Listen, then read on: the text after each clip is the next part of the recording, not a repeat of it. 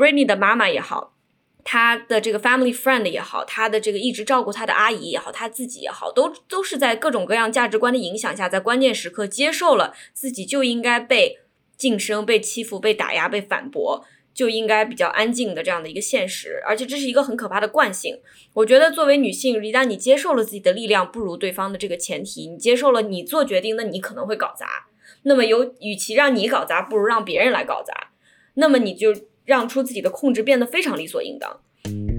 大家好，欢迎收听《小声喧哗》，我是主播 Efra、Ina、Easy、调调。《小声喧哗》是一档从影视文本中以女性视角来观察和批判世界如何被塑造的博客。这个话题就很大了，对。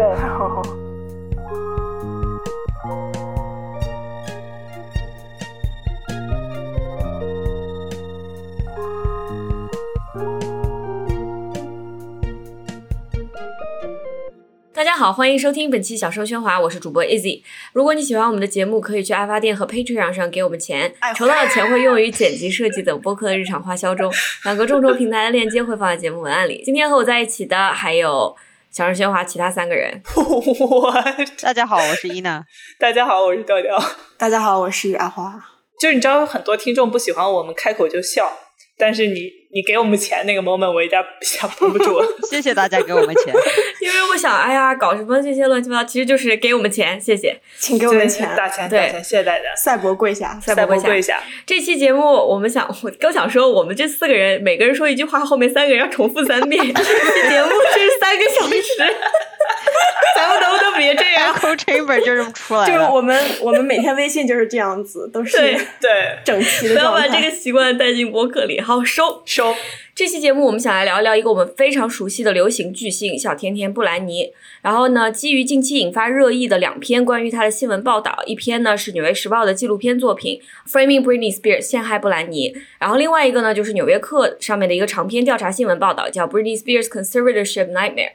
很巧的是，这个后者《纽约客》的这个新闻报道的作者之一，是我们之前那一期关于哈维·韦因斯坦的节目里面提到的《Catch and Kill》的作者，也就是 Woody Allen 的儿子 Ronan Farrow。嗯，对，我不知道为什么你说小甜甜布兰妮就不是小甜甜布兰妮，是小甜甜布兰妮就一定是那个，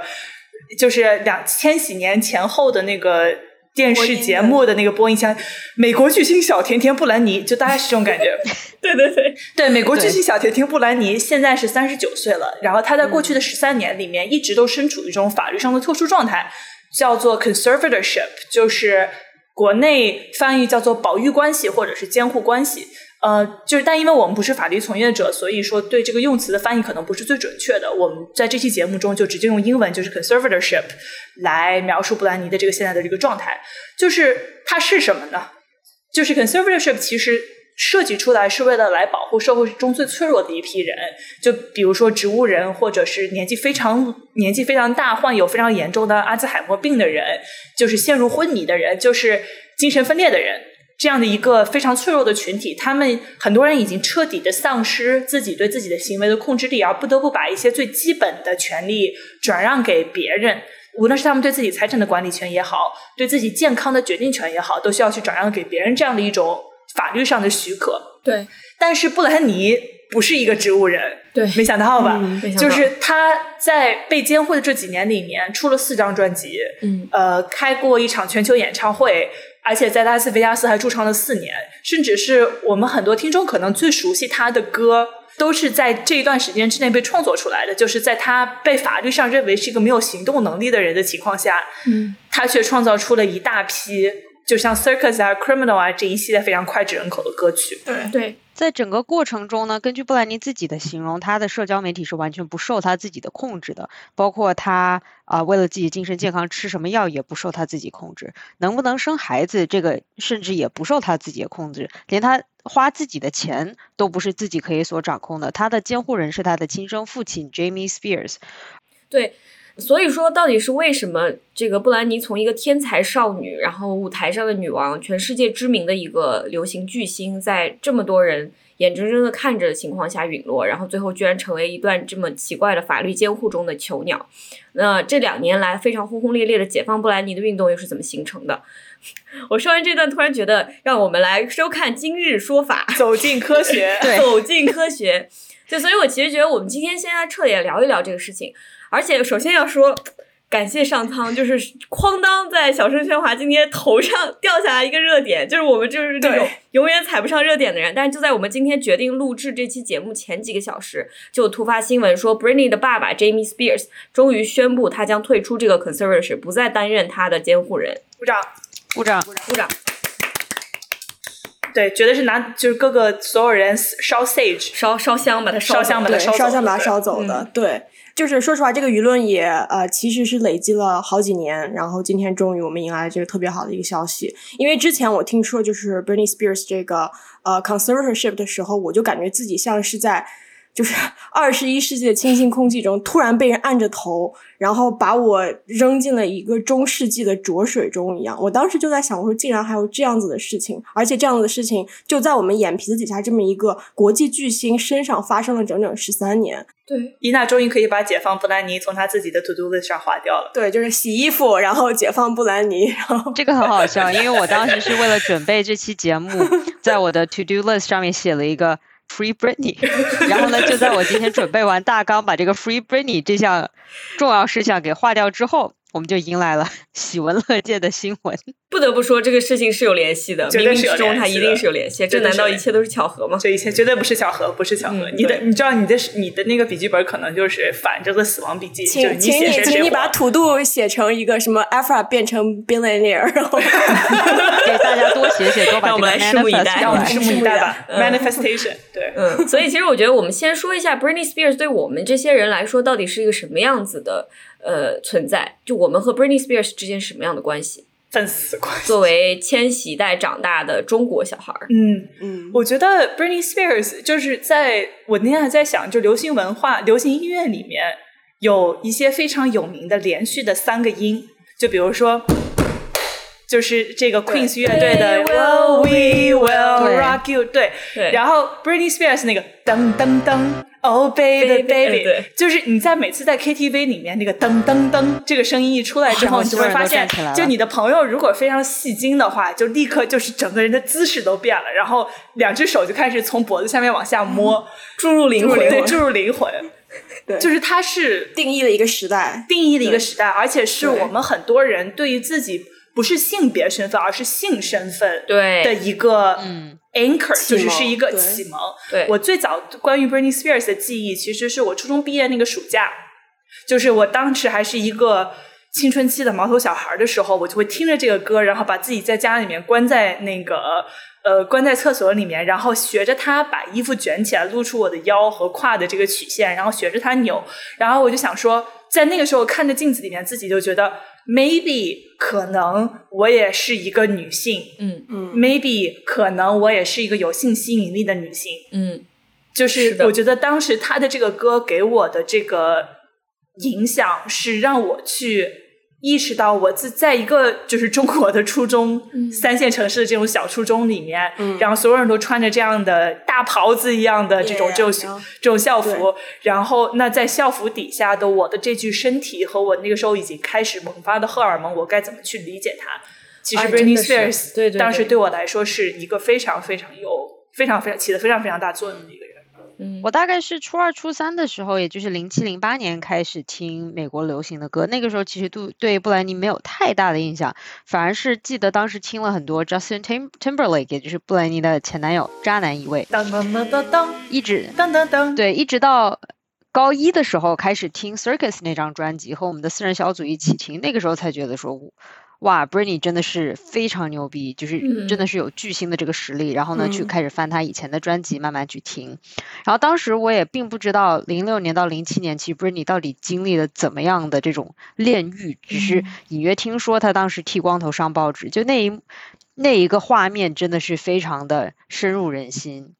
没错，没错。我也是小的时候对布兰妮的印象就是那种我无法理解，怎么会有人是少女却又如如此成熟，然后如此性感，就是一个非常无法理解但无比向往的一个状态。就我感觉我现在快三十岁了，还向往能够成为 Britney 当年那么年轻诱人的的人，对对嗯，就对自己身体、自己 sexuality 非常自信，然后非常舒展，而且就我当时感觉是他不怕别人说他学坏了，嗯就当时这个这个在我看来是很酷的一个事情，但是我感觉对我来讲，他的形象就一直停留在那个阶段，然后然后突然好像就有一个断片儿一样，突然在下一个我记得他的一个一个 snap snapshot 就是他那张精神崩溃、剃了光头，然后去砸别人的车的那张照片，然后我觉得对于路人和公众来说，对一个明星下定义，真的就只需要一张图而已。就直到最近几年吧，我觉得 Britney 才突然在流行文化中的地位又回升了，然后我才意识到她这么多年来其实一直是许多全世界各地的 gay 男孩的这个精神图腾。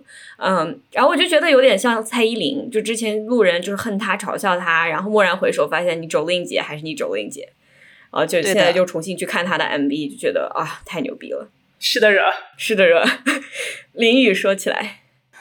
我自己的故事就是，我正儿八经听 Britney 是她二零零八年的那首 Womanizer，就当时对那个 MV 的印象特别特别深刻，觉得那个 MV 就是特别特别的那个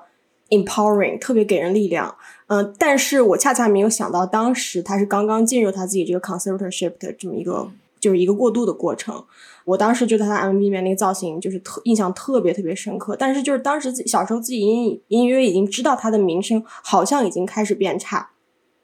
然后我按图索骥，就是因为呃，我们都一起看了那个《Framing Britney Spears》这个纪录片，我按图索骥把纪录片的这个时间线对应到了我成长的、我了解布兰妮的这个时间线，然后我去重新处理了我一些非常有错误的、有偏差的，甚至有毒的对于布兰妮的一些记忆的时候，我突然有一种。非常非常懊悔，就是浑身起鸡皮疙瘩的感觉。嗯然后我发嗯现这种感觉很多美国的网友也有，就是在看完纪录片或者在看完了布兰妮这十三年之内到底经历了什么的时候，很多网友在网上开始说，说是天呐，我们这些年他妈的对她做了什么？就是 What have we done to her？就哪怕我们可能并不是她的一个直接加害者，我们只是大众注射她的，就是 judge 她的去。污蔑他的，然后去信任那些八卦媒体报道他那么一束目光，或者是一一个点头，但是这种这种我们长年累月来对他的这些偏见，也足以让我感觉到非常非常的愧疚。就是这个 What have we done to her？这个 we，它是一个携带了不知道多少厌女文化的一个非常恐怖而窒息的共同体，而我们可能都是这个共同体中曾经参与过的一员。所以，就是这个纪录片对我的震撼真的相当大。然后，然后 OK，回到一一个就是 anecdote，就是我我曾经听布兰妮的歌，就是用我的诺基亚，还是当时一个步步高音乐手机，然后里面只能存二百首歌。就是我如如果给如果给喜欢男生发彩信，那我就得删布兰妮的一首歌。你对布兰妮都做了什么？对你对对布兰妮都做了什么布兰妮做了什么？对，然后就当时就只能就是为了继续发短信，然后就是然后就很很难过，然后就在在和 S.H.E 的歌和布兰妮的歌当中取舍。哎，你说到这个事情，我想快迅速的插一点，就是对于嗯这个、一个少女明星的这种路人非常漫不经心的这种残忍，就让我想到。最近几年翻红的张含韵，因为参加了那个嗯姐姐那个综艺节目翻红的张含韵，我就想起来当年我特别讨厌她，对我当时也是，莫名其妙一种恨意，就觉得啊，这个女的怎么这么装，这么嗲，怎么这么恶心，然后这么那个啥，对，就这么嗲，肯定是不真实的，肯定是装出来的。，对，而且网上又有很多很多关于她当时在学校是校鸡的这样的言论。对，我觉得我把自己对别的学，就是我们学校，我对别的女生的讨厌，包括我对自己的讨厌，包括我对对自己女性身份的讨厌，全部投射到这么一个明星的身上了。没可能错没错可能这个人是布兰妮，可能她是张含韵，可能她是范冰冰，可能可能是杨幂，对，可能是杨，就是看不惯他，然后这种啊、这种这就像你说的是厌女文化泥沙恐怖和窒息的共同体，我当时就是这个共同体，而且就想要就仿佛就是如果这个剧就这个这个人沉沦了，那么可能我就可以对自己 sexuality 更舒服一点，可能我就能够正视这种又想要被异性看到，但是又觉得很恐怖的这种心态。就所以说，我觉得这种愧疚对布兰妮的愧疚，其实在中国也是有它的对应的。有非常明显的对应。我们从布兰妮的事业的开头，从出道的时候，我们嗯。把这个事情捋一捋，对，对就是像那个电影里面，吭吭吭，So how did we end up here？就是我们怎么落到了今天这一步？我们要把直转回去，对，来看一看他刚刚出道的时候的是什么样的一个世界，还是什么样子的。就是布兰妮来自美国南方的一个很小的城市，因为她家里条件一直不是很好。嗯，他爸爸 Jamie 也一直没有什么稳定的工作，就是他爸爸从小他的父母一直把他往这个童星的方向培养嘛。对，他就是出力的，一直是当时熟悉布兰妮的人觉得说出力的一直是他的妈妈。嗯。但是他在他妹妹 Jamie Lynn 出生之后，他妈妈也没有办法跟着他，就是把布呃把 Britney 托付给一个朋友，就是青春期的 Britney 就跟着这个阿姨走南闯北，从迪士尼的这个 Mickey Mouse Club 到一到一直到就是九八年正式出道。嗯，他出道的那首歌，噔噔噔，Oh 嗯 baby baby，这首歌 Oh my god，这首歌绝对是流行文化的一个对。一个戳儿，对，就是他穿着一身那个学生妹的衣服，然后黑袜子、小皮鞋、小裙子，然后他的把白衬衫系起来，露出腰，在楼道里面跳舞的这个这个这张图，就是我说当当当，所有人都能出脑子里面都会出现这张图的这种这种情况。对的，因为坊间流传的是他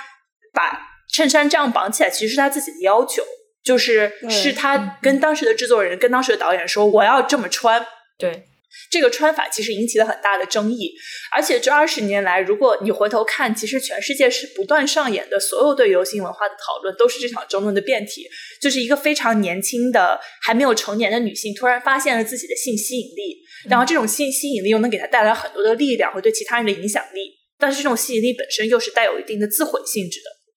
嗯就是会一方面会给她带来非常日常的安全上的风险，然后和也给他带来系统性的压迫和歧视。所以其实他出道的时候，他让他成功的这件事情，其实也已经为他后来所遭受的这些挤压，已经是垫下了这个基石了。而且我觉得这个年轻的女性发现自己身上有性吸引力的时候，她其实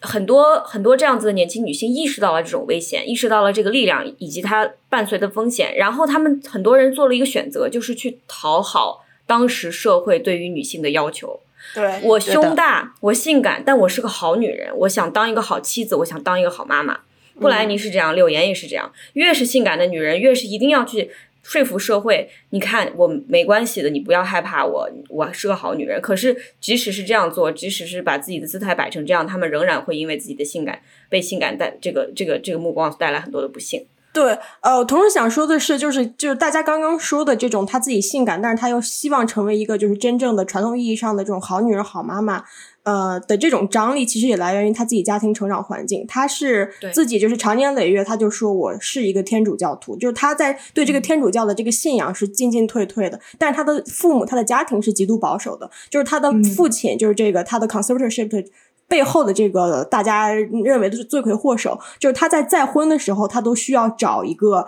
就是同样信仰天主教的一个非常非常 religious 的一个就是所谓的布兰妮的继母，就是所以他爸爸他就算是 酗酒，然后呃就是精神绑绑架布兰妮但，是他仍然是个好男人但他是个 天主教好男人，对。他是天主教好男人，而且当时后来因为他那个能不能放 IUD 的这个事情引起了争论，然后代表他爸爸说话那个人说：“哦，我们 Jamie Spears 可是一个 church goer，他是个去教堂的人，这个这个 IUD 这个事情我们是听不得的。对，IUD 是指的是放在子宫里面那个节育器，节育环，我胳膊里的节育节育环，环，对。对，就是因为布兰妮她的声音又很少女，但又很性感，然后她唱歌的内容往往是从她自己的角度出发去描述她自己的欲望的。而且如果我们现在回头看，她当时的歌词比我们现在还要露骨。我们现在至少创作了这么多的流行语来代替直接关于性的词汇，她就直接说我的 sex drive。对，对，那 outrageous 那首歌里面有一个歌词 outrageous 逗号 my sex drive，我之前在舞蹈课上的时候听到这句话我就愣住了，我说 这么直白，好直白，对。但与此同时，就像嘎哈阿哈说的，他又来自一个非常传统的天主教家庭，又想要结婚，然后又想要生孩子。其实这种张力不只是在他自己身上，其实也是在当时的美国社会里面，嗯，在社会层面上也是存在的。就是美国一方面在那个时候性解放运动已经很多很多年，你如果你想一下，他就是出道这一年，《Sex and the City》欲望都市已经开播了。就是当时的东海岸的这些进步女性，她对于性是已经完全具备，就是她想带人回家，她就带人回家，她会觉得我的价值跟我今天晚上睡谁没有什么关系。我还 我在基于我的职业，然后我基于我的呃身份和创作，我的价值是和我的我的职业和我的身份创作挂钩的。但是隔两条街，在百老汇的剧院外，小豹狗仔队还是围着布兰妮围追堵截，会非常直白的问他：“你是不是还是处女？Are you a virgin？” 对，就是在纪录片里面就大概有提到说，就是一九九八年这个节点其实是当时就是就是九零年末期，其实是呃。美国人在经历了里根时期长时间的，就是对于这种性保守的这种态度之后，突然出现了莱文斯基事件，突然出现了自己的总统就是在白宫里面呃出轨这种事件之后，人们就是好像长年累月以来对于这个性的这种诉说的欲望一下子就给。就是倾泻到了，不管是莱文斯基事件也好，还是布兰妮身上也好，还是就是《Sex and City》这样的电视剧也好，就是大家突然有一件事情不让大家聊，二十年都不让大家聊，突然现在，哎，我们总统开始自己搞一些幺蛾子，然后那我们就开始聊吧，然后这个泄洪一般的这种，就是这种关于性的这个讨论，嗯，然后就开始以布兰妮这样子的流行音文化音乐人物为载体，而成为了就是大家。讨论的一个一个一个一个空间，或者是一个这样的一个 default 的这么一个一个内容。对，而且莱文斯基事件，它其实把这个说性这个事情包装成了一个道德的事情。我们不再只是谈论性了，我们是在谈论总统，我们在谈谈论我们白宫这个我们国家大事。所以一大批当时掌握了绝对话语权的，都是一些男人，就是脱口秀的主持人也好，这些人他们肆无忌惮的打着谈论国家大事的这个这个道德的大旗，去谈论一个年轻女性的。呃，引导就是这么回事，对，没错，没错，对，就是这种社会层面上的割裂，其实就创造，就像刚刚阿花说的，创造了一个话题分裂成一万个话题的这种讨论空间。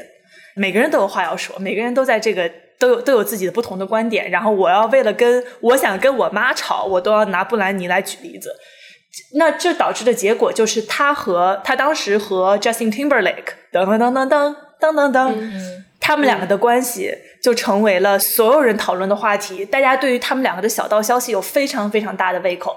那这个时候，任何一个人，只要这个人，这这个时候这个年轻的女性，只要做一个被大众认为清晰的百分之百不对的事情，比如出轨，比如做小三，然后比如她不是一个好妈妈，那一切所有大家暗搓搓觉得她不对的这些暗搓搓对她有敌意、有恶意、有嫉妒的心理，都会在一下子被点燃，像火药桶一样。而且被正当化，对，被正当化。嗯，他只需要做一件错事就可以。没错，我觉得 Britney 和 Justin Timberlake 谈恋爱这个事情，我每次想起来都非常窝火。他们俩十一岁的时候认识，然后后来谈恋爱，变成美国最最最红的金童玉女。然后 Britney 她迅速因为这段爱爱情，所以她在美国人心目中的身份就一下子跟 Justin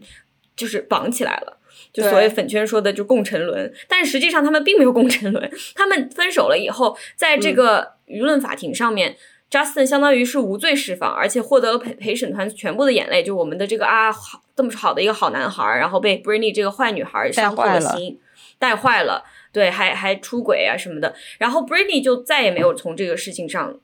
就是被被原谅过，他这个标签一直没有摘下来，而且他分手了之后，突然他的性生活变成了一个所有人都可以非常道德的谈论的话题。而且这个也是当时狗仔小报最最最猖獗、力量最强大的几年，可以说整个一个行业一大批人是靠三个年轻女孩养活的，就是 Britney Spears、Paris Hilton 和 Lindsay Lohan。然后我今天打开电视，发现 Paris Hilton 新出了一个 Cooking Show，她在里面完全就是一副你 Paris 姐回来了的状态，我就觉得哇，真的是时代的眼泪，你知道吗？不容易，不容易，真的。我觉得 Paris Hilton 的精神健康是铁一般的。真的，就是这个女的，这这女的真的不容易，就是这女的挺牛逼的。她当时说过自己是高中还是初中的时候，直接被她爹扔去瑞士的一个什么什么学校，然后就是那种 boarding school，然后呢，当时也觉得特别孤单，就是一个小青年在那儿，然后也没有什么朋友。然后呢，但她说采访的时候说这句话的时候就非常轻描淡写，感觉她已经去了非常多年的 therapy，然后。把这个给，就是慢慢的在解决吧。你 Paris 姐还是你 Paris 姐？Paris 姐 真的这个女的有点东西。然后我就觉得，而且为什么 Justin Timberlake 这情对我来说非常 triggering，就是因为当时我们在看那个 Framing Britney Spears 里面有这样一段访谈，就是 Justin 他跟他分手了以后是一种受害者姿态出现的，但是他又被大家用一种戏谑的调侃的方式来问，哎，到底你睡没睡布兰妮？说出来让兄弟们爽一爽。然后在这样的一个谈话氛围下，Justin 就好像，哎呀，无论如何只好承认 搞了。哎呀，搞了呀！然后然后所以，然后这个所有这个这个事情就变成了当年那个接受采访的时候被一直追问你是不是结婚以后才会发生性行为的那个女孩，相当于是一个骗子。然后大家就就像之前雕雕说的一样啊，好了，她做错了一件事情，这这一下我们可以把所有的屎盆子都往她头上扣了。对，她就成为坏女孩了。然后她之后做的所有的事情都被打上了坏女孩的标签。没错，没错，我就觉得当时这种就 Justin Timberlake 当时在说的那句话非常 trigger，因为不只是一个明星会这样，我们可能很多很多人生活中都遇到过这样的情况。对，就是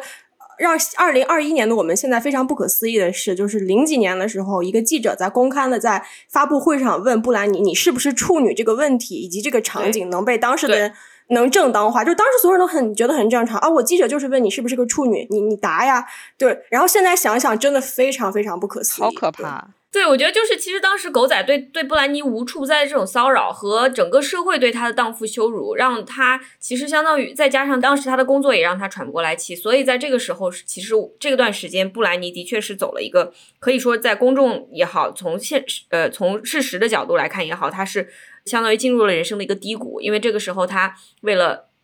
安慰自己，所以去呃疯狂的 party，会去服用一些药物，然后也会喝酒。对那么这个再被拍下来，就相当于 trigger 了重新一个非常恶劣的循环。那最后他就真的变成了大众隐秘的最期望他变成的样子。对对但他这个其实是之后是更进入了低谷，比他因为真的是遇人不淑，你知道吧？她在和第一第一任老公结婚五十五个小时之后闪离，然后呢就被一个叫 Kevin Federline 的一个巨大渣男 PUA artist 就是给盯上了，然后呢他们认识嗯三个月就再婚了，然后当时他是处于事业的顶峰的。然后就是被爱情冲昏头脑，然后也没有想过签婚前协议什么的，直接就说：“哎呀，我好喜欢 Kevin，我们结婚吧。”然后呢，嗯结婚就立刻开始生孩子，真的是生完一个，过了三个月又怀了一个，对吧？对对，我就觉得如果当时 Britney 有那个中国现在粉圈的这个呃。这一套的话，他应该会有一大堆的粉丝，就是恨不得切腹在公司门口说：“姐姐不要，就是姐姐的事业粉，姐姐不要生孩子，对姐姐不要生孩子，或者是不要跟 Kevin 结婚。不要跟他结婚，就是甚恨不得粉丝亲自上去杀了这个男的真。的是对因为就是她和这个老公 Karen Federline 生下第一个孩子 Sean 之后，小报记者对她的这个围追堵截，已经到了她没有办法正常生活的地步。就是她在嗯一个措施之后，又做了另外一个措施，就是她把儿子放在腿上开车，因为这个事情是很危险的，因为你你家长这样抱着，你觉得你很有安全感，但是一旦出事儿的话，孩子孩子有可能从窗户上面飞出去，或者是安全气囊会打到这个孩子，这个孩子有可能会闷死。但因为布兰妮小时候，他爸爸就是这样把他放在腿上，所以他觉得这个没有什么问题。但这个就被拍下来了，拍下来的时候，所有人说啊，you're a terrible mother，你不是一个好妈妈。对，天呐天呐，Anyway，这个 Kevin，这个 Kevin 是一个巨大的渣男，并且他他不仅在外面就是各种出轨，他也无所谓，他就知道他傍上了 Britney，Britney 是一大款，Britney 有钱，所以呢，他当时是非常的。就是他跟狗仔甚至是一对的，你知道吗？就他想要看到 Britney 精神崩溃，因为他想要通过这个来获得孩子的抚养权，然后呢，嗯从而拿到 Britney 给他的赡养费、给孩子们的抚养费等等。所以其实闹得越来越大，对 Kevin 来说是有利的。嗯，对，是这样的。他离婚的结果，这是一个恶性循环，嗯因为他的第离婚的时候，他的第二个孩子 Jaden 还在襁褓里面。作为一个妈妈，她当时无时无刻就一点都离不开这个孩子，所以每一次孩子从她怀里被拽走，其实对她来说都是一种精神折磨。嗯当时她的佣人说，就是她每次见到孩子只有短短的几个小时，告别的时候孩子也哭，妈妈也哭，那妈妈哪能受得了？就是就是还是周而复始的。对，而且在另一方面，这孩子一被带走，在心里面一个巨大的空虚，她只能通过 party 来和工作来填补。对，那进入 party scene，当时是 Paris Paris Hilton 这样的姑娘，大家一起玩，那会接触到很多的酒精和一些精神类的药物。嗯那她其实不是在一个能和这些上瘾的物质，无论是酒精还是药物，建立健康关系的精神状态里面。对，那但那就很容易上瘾，那抚养权自然就会判给前夫。对，所以后来发生的事情，大家就我记得特别清楚，是在《太原青年报》娱乐版，就是最后一面看到的，嗯就是他把头发全部剃光，然后开着车离开的那个恶狠狠的眼神，然后还有包括没过几天，他拿雨伞敲碎了这个九仔一个狗仔队的车玻璃，就这个时候舆论决定说，哦，好了，这个女的终于疯了，布兰妮疯了。但是这个很 tricky 的一点就是，所有人都记得，都记得这个画面，布兰妮疯了这个画面，但是没有人记得她当时是因为想念孩子，她开着车去 Featherling 家找孩子，但是被拒之门外。就是你稍微换位思考一下，你就会发现这是八卦最神奇的一点，因为对一些当事人来说，决定性的事情，就算是已经他自己已经把这个事情跟媒体交流出来说，我当时崩溃的原因是这样的，我们是完全可以选择不记得的。就是他当时其实身边的人都知道他肯定是或大大概率是有产后抑郁的，但是没有人跟他说过这个事情，也没有人告诉他他需要接受治疗、接受帮助。所以 Britney 就是在这样子巨大精神压力情况下，还天天被拍，然后还不能见自己的孩子，在这样的情况下失控。对，我觉得就是大家都在等待布兰妮就是打引号的疯了的这么一刻，然后可能是甚至在这件事情发生之前，大家已经把这件事情记在了心里。然后这件事情发生了，这张照片出来了，然后印证了大家的对于他这么一个猜想，然后他就真的就是真正意义上的在在人们心里面他疯了。我觉得这其实也是一个还挺狂人日记的这种一种感觉，就是你你身边都是吃人的，身边都是血淋淋的吃人的眼睛，然后你作为一个狂人，你其实是你没有办法去逃出来。就是这个这个这个智库，对，而且你说不清楚他怎么说，他当时已经出来说了非常多遍，这是我的原因，但是没有人记得，我们现在都不记得，我们如果没有出现这个，我们都会忘掉的。而且他说的这个原因里面，其中一部分就是他疯的，他所谓疯的原因，就是因为别人去拍他，对你不能把这个事情摘出来，可是大家不管，对，不管 就。就仿佛这些人就是墙上的苍蝇一样，正好拍到布兰妮疯了一样。对，真的是。我其实感觉就是就是在这个纪录片里面，让我感觉印象深刻的一点，就是我突然意识到，说狗仔他是。活生生的一个人，他是一个，他可能是个大汉，他可能扛着一个长枪大炮，他可能挡住布兰妮的路，他可能是一群人，几十号人在布兰妮前面撕扯。但是我们作为读者，我们作为太原青年报报摊前面的一个人，我们认为就是狗仔这个事情是隐形的，就是这个镜头不知道在哪里，就直到通过这个纪录片，我才意识到，OK，狗仔它是有一个物理的一个大型的形态，它可以真正的去。就是真正的是真正身体意义上的去威胁到布兰妮，然后去去给他产生很多很多的刺激和不安。但是我们作为常年累月消费八卦新闻的人来说，我们都会无视就是狗仔这个形象的存在，而去直接通过镜头去去穿越这一个步骤，然后去去窥探到这个明星的这个生活。对，如果我们接受了他们是。恶意的，他就是如果我们接受了，就是换位思考的话，我们也受不了这些狗狗仔的这样的一个非常简单的道理的话，我们就没有办法心安理得去摄入这些。对，没错。可是我们又有巨大的窥私欲，所以我们只能去正当化这个事情。直到现在，其实那些私生他之所以去拍拍完了，是因为他拍出来图片还是有人看的。对的，没有市场他就不会去做这个事情。对。所以其实我们现在讲到现在，大家已经知道了，就是这个布兰妮她是怎么在公众面前被定义为一个疯了的女人，然后也是在这样的一个。情况下，conservatorship 这个法律的黑洞才在他身边应运而生，然后他才掉进去，然后在里面被困了整整十三年。所以我们接下来一部分其实就可以讨论，先是讨论这个 conservatorship 是怎么产生的，然后后来我们是怎么开始进行了一场轰轰烈烈的人民解放布莱尼的运动。对，我觉得这个对这一段其实表达最好的是，就是呃，我至少我印象最深的一句话是《纽约客》那个呃调查记者。Ronan Farrow 就是 Woody Allen 的儿子，在讨论这篇文章的时候说的一句话，他在接受采访的时候感慨说：“就大量的金钱对一些家庭来说是毁灭性的，名声、嗯，fame 对家庭来说是毁灭性的，嗯，利益相关，亲测有效。Not that I would know anything about it。说的不是自己，说的是个朋友。说的不是自己，说的是我一个朋友。如果不知道的话，就是 Ronan Farrow 的爸爸是 Woody Allen，而且 Ronan Farrow 是非常早站出来。”支持姐姐，表示他相信他的姐姐。嗯，对，就是 Woody Allen 性侵他姐姐这件事情，他是支持，他是站在姐姐这一方的，指控他亲爸。对对。Ronan Farrow 在采访里面分析，他家里面对他的就是把他关进这个 conservatorship 的笼子里面的动机其实是复杂的，一部分是出于真正的对于他精神健康和他事业走向的一些担心，因为他当时身边有一个 PUA，就是我们现在流行词叫 PUA，叫做 Sam Lofty。就是一个其貌不扬的男人，会怂恿他花钱，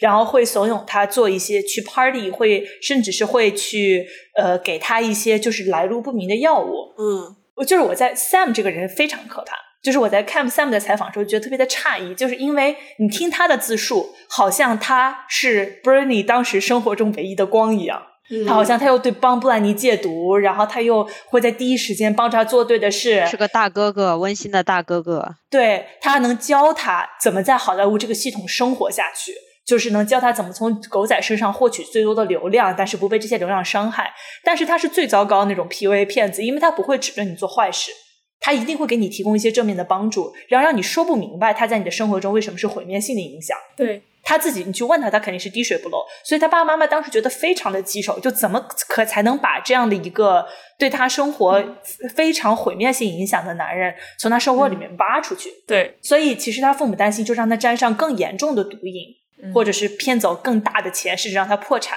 对，就关于这个 Sam 给他要的这个事情，其实没有垂死，因为因为 Sam 不承认，也没有人能证明他确实是给布兰妮吃这种来路不明的药物。但是可以承认的是，布兰妮当时想要对自己的人生重新获取掌控，并且他想要有一种我其实是老板，对我想干什么其实可以干什么。然后身边没有一个人这样跟他说，只有 Sam Luffy 这么跟他说。而且最重要的一个事情就是，虽然说这个 conservative 是确实是在布兰妮当时啊。有了一个这个精神崩溃，然后精神崩溃，然后警察把他拉进医院，然后在医院，他还在医院的时候，非常迅速的，他的爸爸，主要是他的爸爸，就找了一个律师，然后这两个人一起飞快的就找了一个 L A 的一个法院，然后就通过了这个 conservatorship。当时的在场的人说，其实没有证词，甚至一一开始的一个很很早的一个证词说，布莱尼确实需要 conservatorship 这样的一个朋友，自己都很诧异，说啊，我以为还有人会再来。采访我一次的，对我还以为布兰妮自己会会布兰妮自己会出来作证的，然后没有，没错，怎么也得等一个星期，等他出院都没有。而且布兰妮的家庭虽然说他们当时可能短暂的是达成了一致，说我们这个这个事情确实对他好，但是他的家庭在金钱和名誉介入之前就已经分崩离析了。对，布兰妮的爸爸和妈妈不是一体，那时候他们已经已经离婚了，而且他妈妈长期处于他爸爸的言语虐待，包括他爸爸是个酒鬼，所以说。布兰妮一直希望他们两个离婚，可是，在这件关键的事情上，他妈妈让步了。这其实是整个这个故事下来，我看到非常让我难过的一件事情，就是在无数个节点，很多女人都让步了。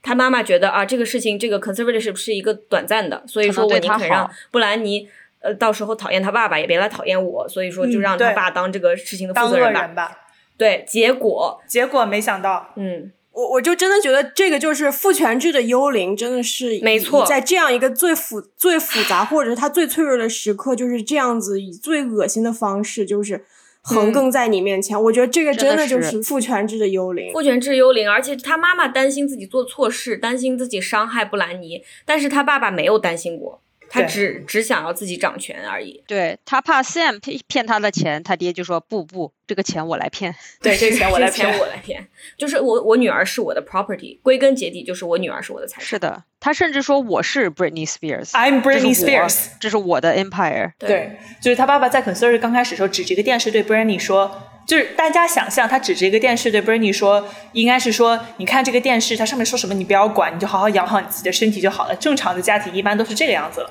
他爸爸是说，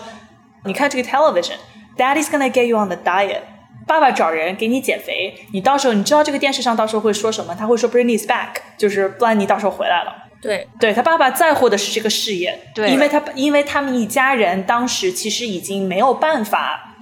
就是在布兰妮之外获得这么大量的收入了。对我感觉更恐怖的一点，就是因为因为布兰妮她是一个童星出道，她十六岁就开始了自己的演艺世界，所以她导致她整个的这个交友圈以及她获取信息的渠道都是非常狭窄的。就是在那篇报道中，就是 Ronan Fair 那篇报道中，有人说过说布兰妮甚至都不知道怎么用 Google。他不会用，他不会上网。对，Paris Hilton 教他的。对，需要 Paris Hilton 去教不然你怎么用 Google。就是我脑子里面在想这个场景，对，非常魔幻。对，并且我觉得他作为童星出道，还有一点就是因为他当时他家境也不是非常的富裕，然后他爸妈就各种省钱，为了能够送他去纽约或者是各种大城市去试镜啊，或者是给他去是安排舞蹈课啊，嗯，等等。所以他爸可能就是觉得说啊，我当时投资。对吧？你作为一个童星，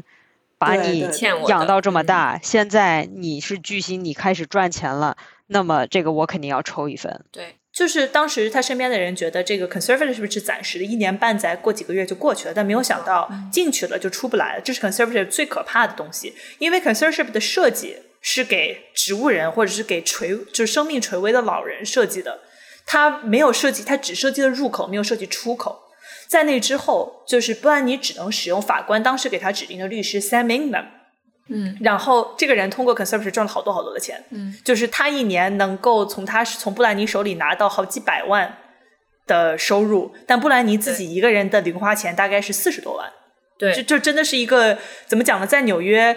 entry level 的收入吧？对，刚刚在纽约刚刚参加工作的人的收入，是的，对。而且我觉得，就是这个以爱之名形成的这个法律牢笼，它究竟有多么坚固？其实一个很小的点可以看出来，就是你在这个 conservatorship 里面，你被认为是一个头脑不清醒，或者是你是没有自主能力能够去雇一个律师的人，这有多可怕？美国的司法系统就是那个文章里面写的，我现在拿一把锤，我现在拿一把斧头上街劈死十个人。在所有人面前劈死十个人，我仍然有权利雇我自己的律师。这个律师拿了钱，他就得尽可能的帮我说话。可是布兰妮没有办法雇自己的律师，就是他就可怕到这个程度。他甚至都已经找到了一个律师，跟律师打了电话。可是这个律师在上庭之前被法官呃通知说，对不起，你不能当他的律师，因为他不是不具有这找你的权利。所以说，就是因为这样子，所以这么多年来，布兰妮从来都没有一个真正能够帮他说话的人，而且这些所有控制他的人都是靠他养活自己的，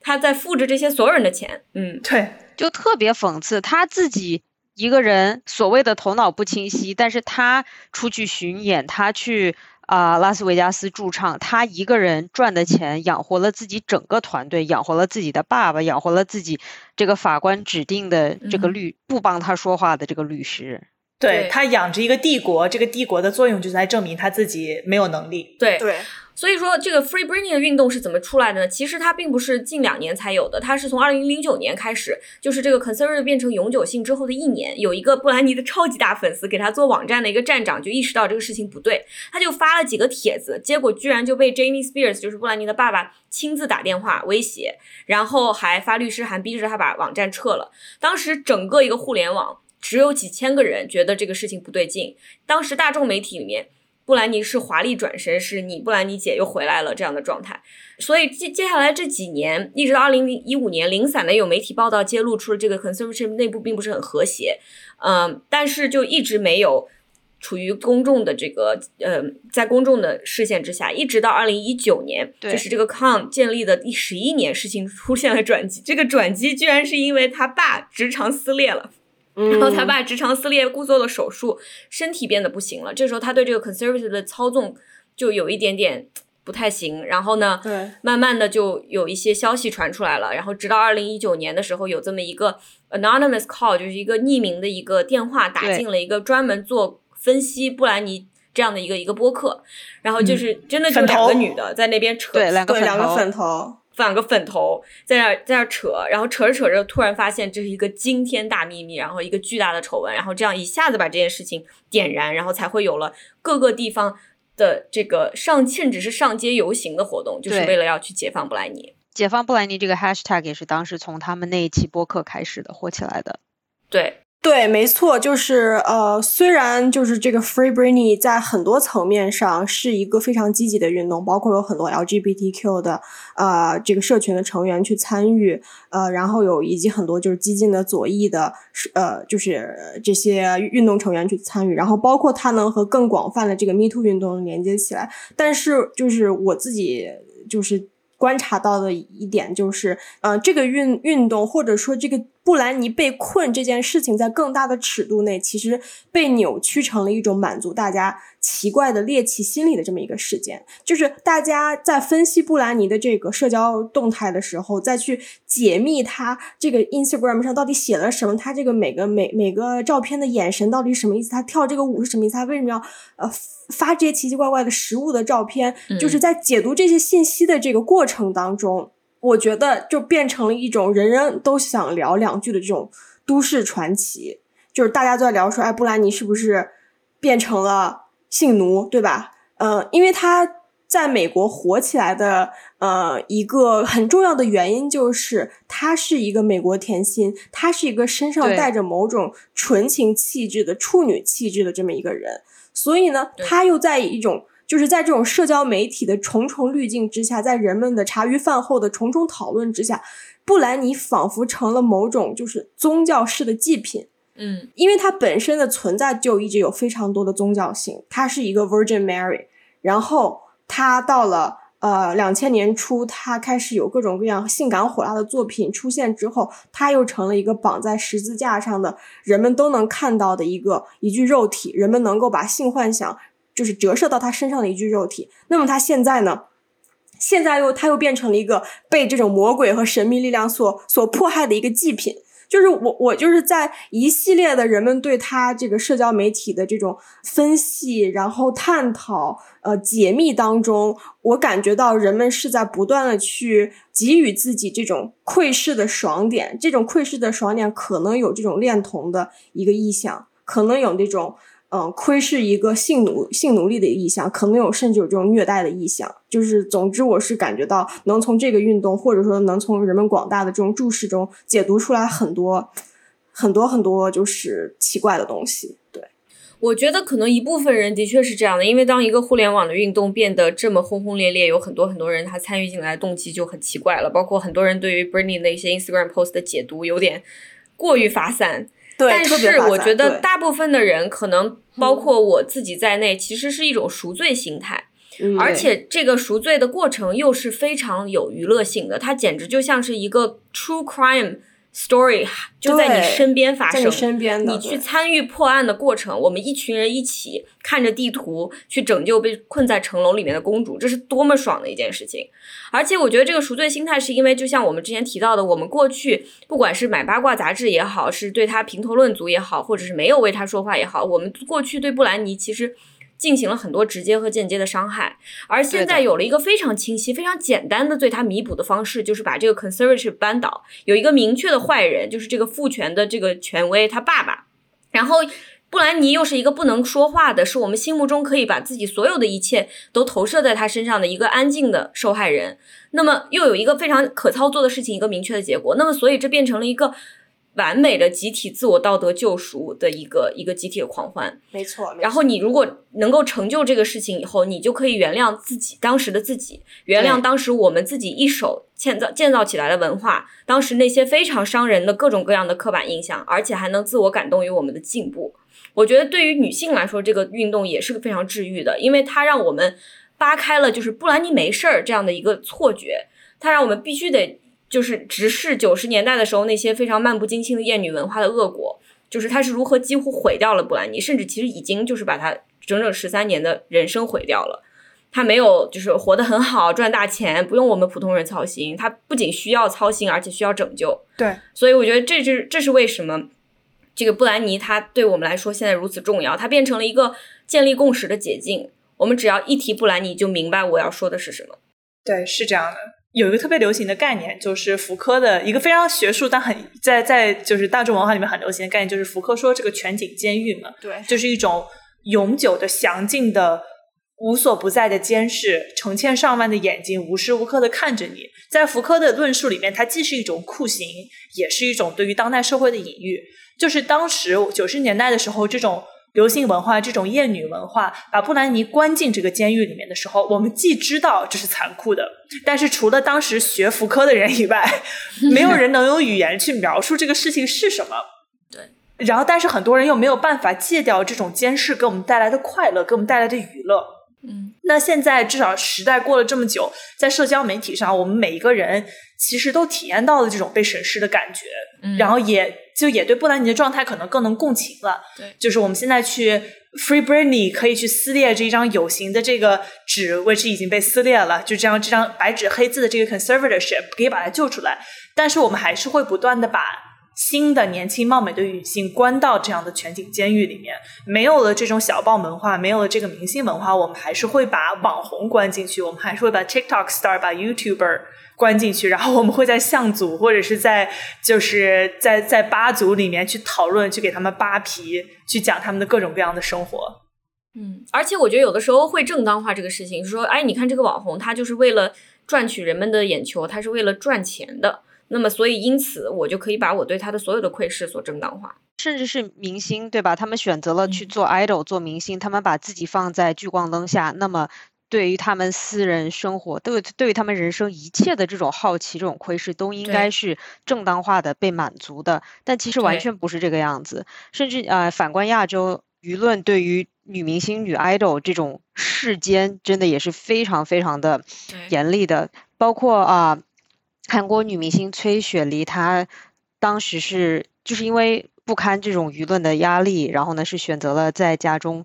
自杀。然后在他逝世近一年之后，啊、去年二零二零年的时候，韩国 MBC 电视台当时播出了纪录片《雪梨哪里让你不舒服》，就是说他当时在社交媒体上，就是舆论嗯认为非常叛逆的那种照片。对对，然后呢，让很多人就觉得说，天呐，你怎么就是你是个 idol，你怎么沦落到这样一个地步？他当时就嗯剖析了雪梨从她的家庭背景，她从童星到这种清纯少女偶像，然后呢，一直到她这种被外界视为所谓堕落的这个过程，从中去真的思考网络霸凌以及对明星人设道德要求的种种这种娱乐产业的现况，真的是非常严肃的。对，然后我想补充一点，就是之前看到 Britney 在某一个采访中，她当时啊、记者问说，如果你可以对这些做狗仔的人谈，跟他们谈话，你想对他们说什么？然后 Britney 当时就带着哭腔说：“你家里也有小孩的吧？你也有自己的生活的吧？如果你没有的话，那你也得意识到，我们就是也是明星，也是人呐、我们也是需要隐私和尊重的。你作为一个人，你必须得拥有这些很基本的东西。但是，哦这个当时整个社会、整个舆论就是并没有给他，并没有把他当做一个真实的人。对，是这样的，就是就现在在中国，我觉得一个一个年轻貌美的女性，如果一个网红，如果她被发现是就是在这种网红的那种美丽的照片、美丽的你你给她投射的想象之外，她其实是一个和普通人一样的贪婪的、算计的、笨拙的、有欲望的这样的一个普通人，他就被认为是死罪。对就是如果中国互联网是一个舆论法庭的话，那能发出的最残忍的、最旷日持久的惩罚是给婉婉或者是给半藏森林这样的年轻美丽女性的。对对，就是他们可能不是特别好的人吧，就是有你退一万步讲，就是可能现实生活里你不会愿意跟他们做朋友，没有关系。但是这些同样的缺点放在公众的这种美丽女性身上，公众对他们的处置是和吴亦凡这样的性侵者齐平的。对或者是像刘强东这样的被指控性侵的人平起的，就是真的合理吗？而且就吴亦凡是这一个事件，或者是在刘吴亦凡之前，像吴吴秀波这样的人是一个事件。那半藏森林和婉婉这样的人，你他是旷日持久的、不断的、不停的，他每发一个东西就会被拽出来重新娱乐一番。对对，对这是这是一个就有在互联网上对网红的扒皮，其实已经这种已经是大家摄入网红这种娱乐的一个重要的途径了。对，对，就什么时候是个头呢？我觉得就什么时候是个头，就是可能大众一直会觉得你就活该被我看，你就活该被我谈论，因为你是网红，你是明星。但是当他真的去结束了自己的生命，大家会觉得哦。哦、Oh！怎么会这样 Whoops，？Oh shit！啊，我不是故意的，或者是另外一种可能性，你虽然活着，但是你整整整十几年没有任何对自己的人生的掌控力，那么你真正的你的人权都被剥夺，就这个是不是也是无法接受的呢？我觉得这其实是给我们看到另外一种可能性，而且布兰妮。就算我们今天得到的消息，布兰妮可能很快真的可以从这个非常残忍的、充满漏洞的这个法律体系中挣脱出来了，但是她仍然不可能挣脱这个社会对她无所不在的窥窥探。是的，当这个文章的结尾就是有一段话说，这个 conservatorship 这个东东西之所以它这么的可怕，就是因为它剥夺了你犯错误的权利。是在布兰妮脱离了这个 conservative 之后，他做的第一件错事，他搞砸的第一件事情，就会有人说：“哎，你看看，你看看，他是不是就是果然早知道，哎，早知当初就不应该把这个东西取消，他就是没有办法做做一个完美的人。那其实剥夺了你自由犯错的权利，其实也剥夺了你作为一个人的尊严。是的，而且我觉得这个事情让我非常难过，就我之前提到的，就是我看到了整个这件事情以来，他生活中，布兰妮生活中，包括他自己这么多本来应该能够掌控，在一个事情发生的时候去。把整个事件牵向不同方向的女性，都在非常残酷、自大、自私，而且不不害怕犯错的这些男人面前投降了。嗯 Britney 的妈妈也好，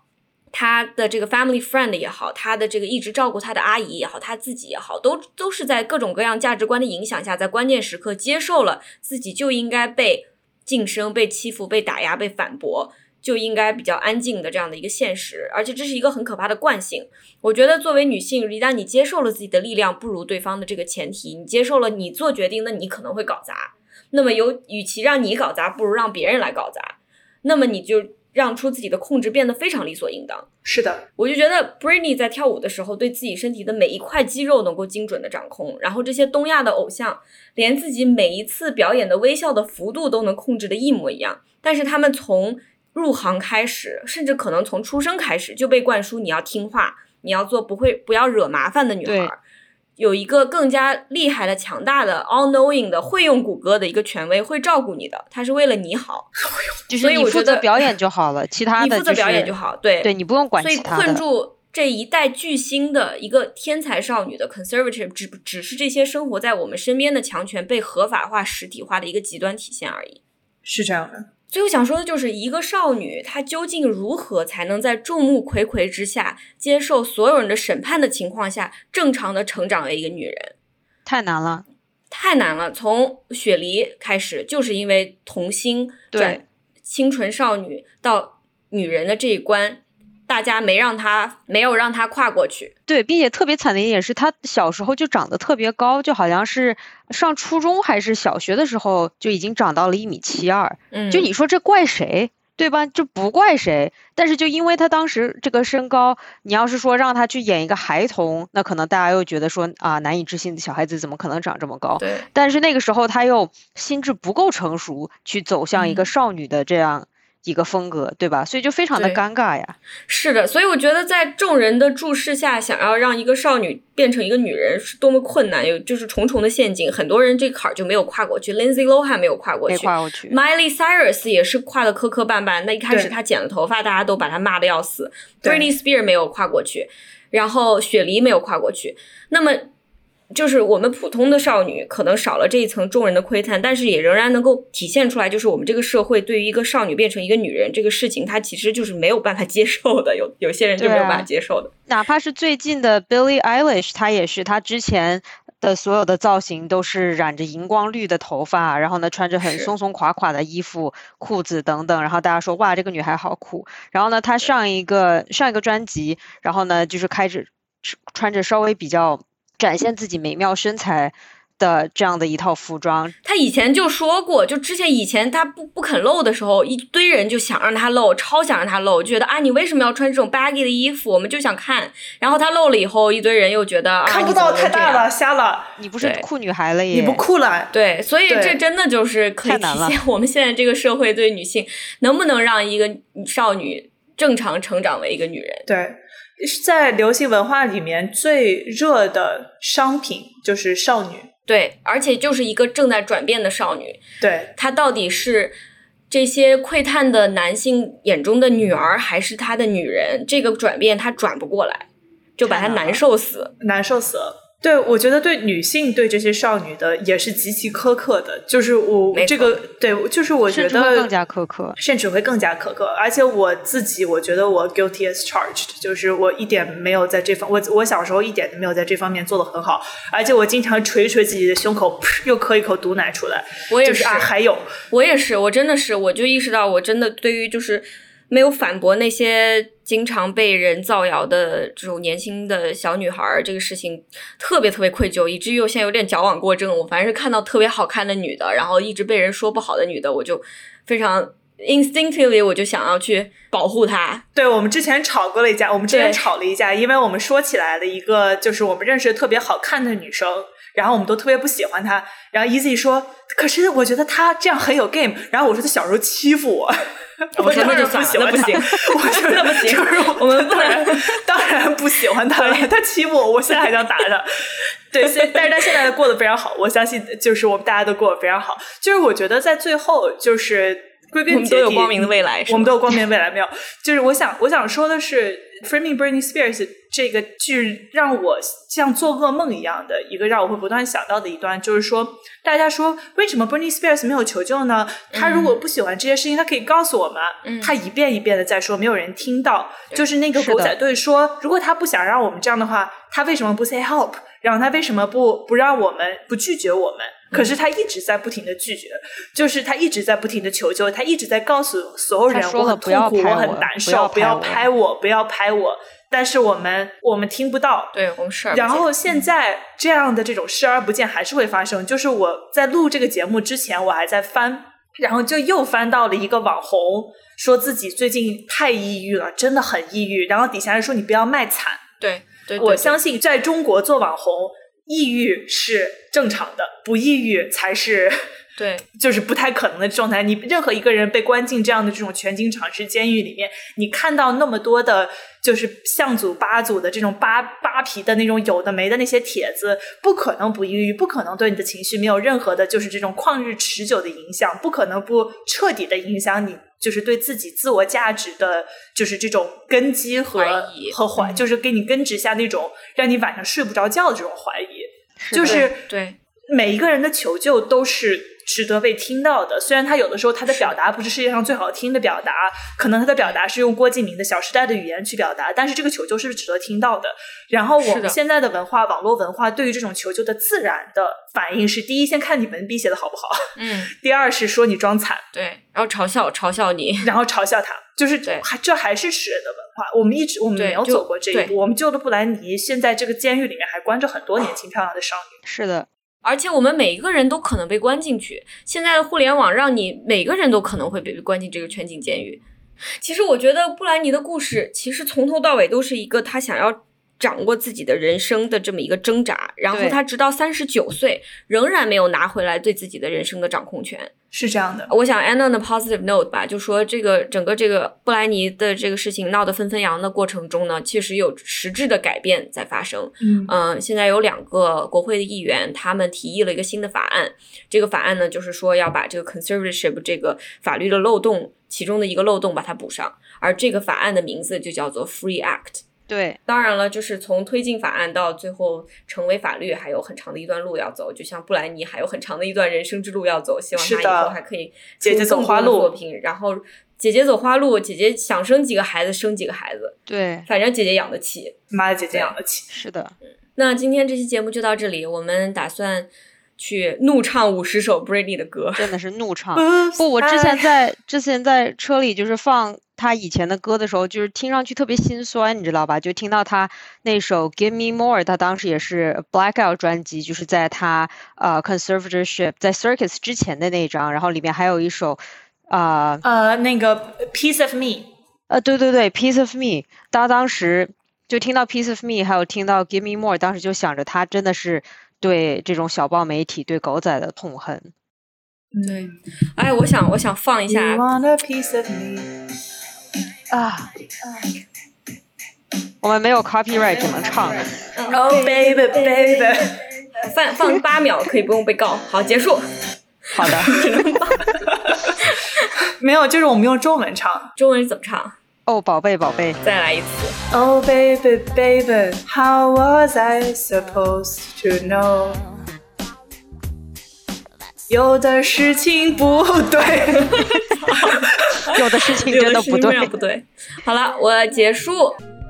感谢大家的收听。如果你喜欢我们的节目，可以通过爱发电或者 Patreon 支持我们。所有支持过我们的小声喧哗的精神股东都会被邀请进我们的独家听众群，嗯，和主播们成为姐妹，天天闲聊。如果有商务方面的机会，也欢迎大家在微博和微信上，呃，搜“小声喧哗”来联系我们。商务和众筹的收入都会被用于剪辑运营的播客花销中。那今天这期节目就这样啦，谢谢大家，拜拜。